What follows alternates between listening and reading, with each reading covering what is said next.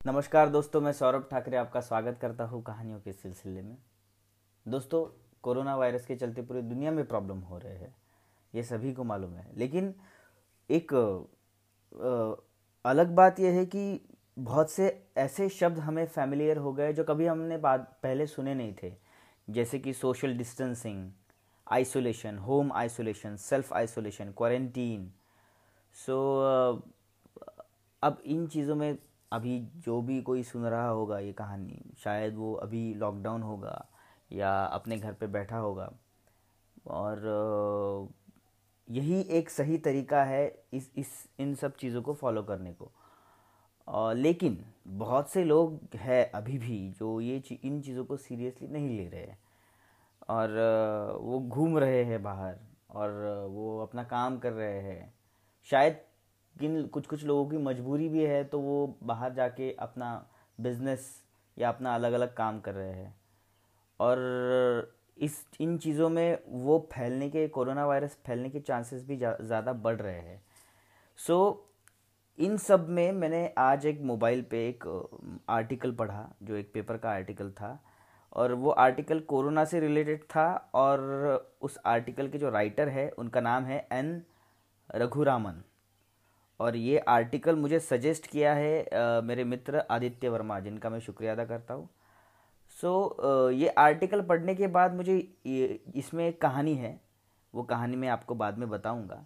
लेकिन कहानी शुरू करने से पहले आप सबके साथ मुझे एक चीज़ शेयर करनी ये है कि अगर कोई भी प्रॉब्लम हमें आती है तो हमें बेसिक्स में जाना चाहिए या फिर हमें हिस्ट्री उठा के देखना चाहिए या हमारे शास्त्र हमारे महाकाव्य।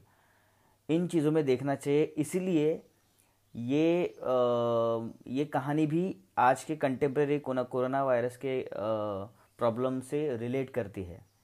और ये महाभारत से रिलेटेड कहानी है तो आज भी ये प्रूव हो जाता है ये कहानी सुनने के बाद कि दुनिया का सार महाभारत में है महाभारत की कहानियों में है।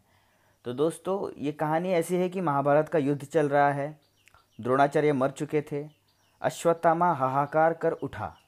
दुर्योधन ने उसे नारायणास्त्र चलाने को कहा, जो सिर्फ़ अश्वत्थामा के ही पास था। क्रोध में उसने वो अस्त्र चला दिया। पांडवों की सेना त्राही त्राही कर उठी। सब और आग ही आग थी। अर्जुन ने घबराकर कृष्ण की ओर देखा, लेकिन कृष्ण भी भौचक के होकर उस अस्त्र को देख रहे थे। जैसे उनके पास भी उसका कोई तोड़ न हो। तो दोस्तों, यहाँ पे जब अश्वत्थामा को मालूम पड़ा कि उनके पिताजी द्रोणाचार्य मर चुके हैं तो दुर्योधन ने अश्वत्थामा को सजेस्ट किया कि उनके पास का जो बहुत ही बड़े अस्त्रों में से एक नारायण अस्त्र जो है, उसे चलाए। और वो नारायण अस्त्र इतना पावरफुल है कि उसके वजह से पूरे पांडव लोग भयभीत हो गए। कृष्ण को भी, अर्जुन ने पहले देखा कि भाई मेरे को तो कुछ पॉसिबल नहीं हो रहा है ये चीज़ हैंडल करने को तो अर्जुन ने कृष्ण को देखा, शायद कृष्ण इस, इन चीज़ों को हैंडल करे।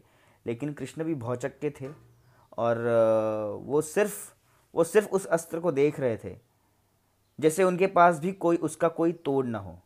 यकायक कृष्ण रथ से उतरे और नारायणास्त्र का रुख करते हुए भूमि पर माथा टेक दिया। अर्जुन आश्चर्यचकित रह गए, लेकिन कृष्ण से प्रश्न करने का साहस न कर पाए। वे भी रथ से उतर गए। कृष्ण ने उच्च स्वर में घोषणा की कि सभी अपने अपने शस्त्र त्याग कर भूमि पर नतमस्तक हो बैठ जाए। सभी असमंजस में थे, लेकिन कृष्ण को कौन भला नकार सकता है? अब कहीं से कोई प्रतिकार नहीं हो रहा था, कोई विरोध देख, विरोध न देख नारायणास्त्र शांत हो गया। उसकी शक्ति क्षीण हो गई और वो समाप्त हो गया। तो दोस्तों ये एक महाभारत की छोटी सी कहानी है जिसमें कृष्ण ने उस, कृष्ण ने जब नतमस्तक हो गए कृष्ण और पूरी पांडवों की सेना उस नारायण नारायणास्त्र के सामने नतमस्तक हो गई। नारायणास्त्र ने ये सब चीज़ें देखी और वो नारायणास्त्र धीरे धीरे शांत हो गया। तो ये भी कोरोना वायरस का आज जो हम फेस कर रहे हैं, ये भी एक वॉर सिचुएशन ही है। पूरी दुनिया में जो लॉकडाउन या इमरजेंसी या संचार बंदी ये सब चीज़ें जो हो रही है, ये वॉर के टाइम होती है जो आज हो, हुई है। सैनिक अलग है, सैनिक डॉक्टर्स है और अलग। सो, इन वॉर सिचुएशन में हमें कैसे बिहेव करना चाहिए, ये कहानी महाभारत में बताई गई है। या हमें उस उस कहानी के आधार पर ये समझना चाहिए कि शायद सीरियसली हमें कोरोना वायरस के चलते सेल्फ आइसोलेटेड या होम आइसोलेशन, सोशल डिस्टेंसिंग को प्रिफर करना चाहिए। तो दोस्तों, ये थी कहानी बहुत ही बढ़िया है, छोटी सी कहानी है, लेकिन ये बहुत ही बढ़िया कहानी है, जो आज के कंटेम्प्रेरी लाइफ को, आज के प्रेजेंट करंट सिचुएशन को रिलेट करती है। तो दोस्तों, ऐसी कहानियाँ मैं लेके आपके सामने आऊँगा। आदित्य वर्मा जी, आपका फिर से बहुत बहुत आभार, आपने ये कहानी मुझे सजेस्ट की। धन्यवाद।